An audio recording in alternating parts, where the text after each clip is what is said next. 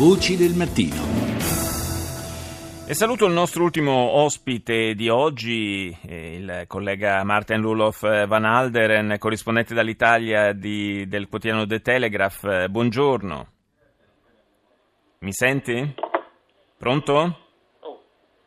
Pronto?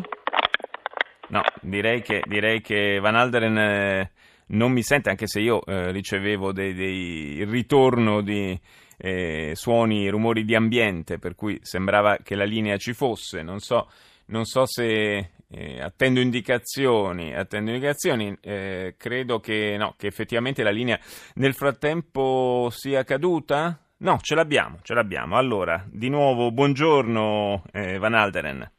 Buongiorno. Buongiorno.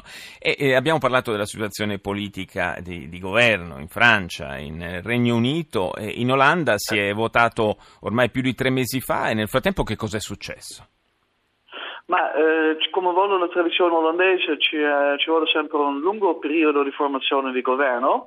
Questo ha a che vedere con vari motivi, innanzitutto perché noi abbiamo un sistema proporzionale puro e questo vuol dire che abbiamo tradizionalmente molti partiti ehm, in Parlamento poi, anche, anche perché non dobbiamo sbarrare dal cinque per cento come c'è per esempio in Germania, quindi in questo momento abbiamo tredici partiti eh, in Parlamento e eh, abbiamo eh, tre partiti grandi diciamo che sono usciti bene dal, dalle elezioni, eh, però eh, loro insieme arriverebbero a settantuno seggi, mentre per avere la maggioranza alla Camera bisognerebbe avere settantasei seggi, quindi eh, mancano diciamo cinque seggi e il problema è trovare un quarto partito Eh, che si trova d'accordo con gli altri tre eh, grandi partiti eh, e con cui possono governare insieme.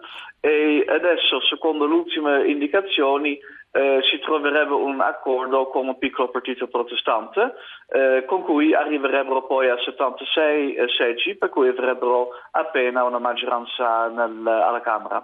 E il premier Mark Rutte le ha, le ha provate un po' tutte, diciamo, in questi mesi, tutti i possibili incroci, diciamo, di, di eh, ipotetiche potenziali alleanze. Questa eh, sembra essere un po' l'ultima possibilità, o, o sbaglio?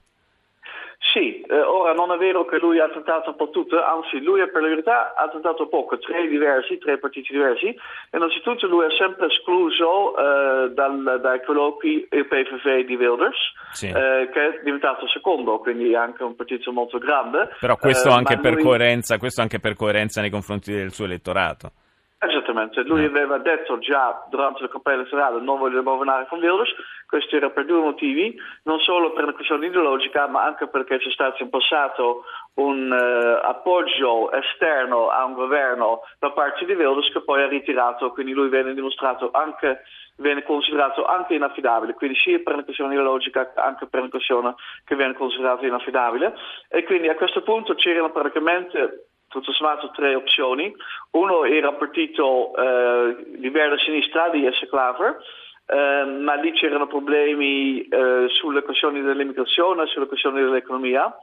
Eh, l'altro era quindi il partito protestante piccolo con cui tornano adesso, e l'altro era PvdA, il partito diciamo laborista, eh, con cui eh, il V V D di Rutte aveva eh, governato anche bene in passato, ma siccome poi questo partito laborista ha avuto una batosta elettorale, hanno detto allora a noi non conviene più governare perché evidentemente il nostro elettorato non apprezza, e quindi per questo, quindi diciamo per Rutte la cosa migliore sarebbe stato se tornasse il partito laborista che dal punto di vista economico ormai si è spostato diciamo in più verso una posizione abbastanza liberale, quindi avrebbero anche potuto trovare un accordo.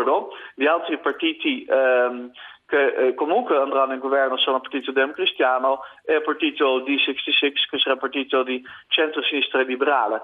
Allora, questi, quindi sicuramente ci saranno nel governo il partito V V D di Rutte, che è eh, diciamo eh, liberale, da noi considerato a destra, l'altro quindi il partito democristiano, l'altro partito D sessantasei che è centrosinistra liberale, Il quarto partito adesso si trova di nuovo quel partito, quel partito piccolo protestante. Prima D sessantasei aveva detto con, con loro non è possibile, ma siccome con la sinistra non trovano un accordo, allora devono per forza tornare lì da piccolo partito protestante, e pare che ci sia una buona possibilità. Ora vediamo che eh, insomma è un, po', è un po' lo scenario con cui potremmo trovarci a fare i conti anche in Italia se andremo al voto con un sistema proporzionale. Io ringrazio Maarten Lulof van Aalderen, grazie di essere stato con noi.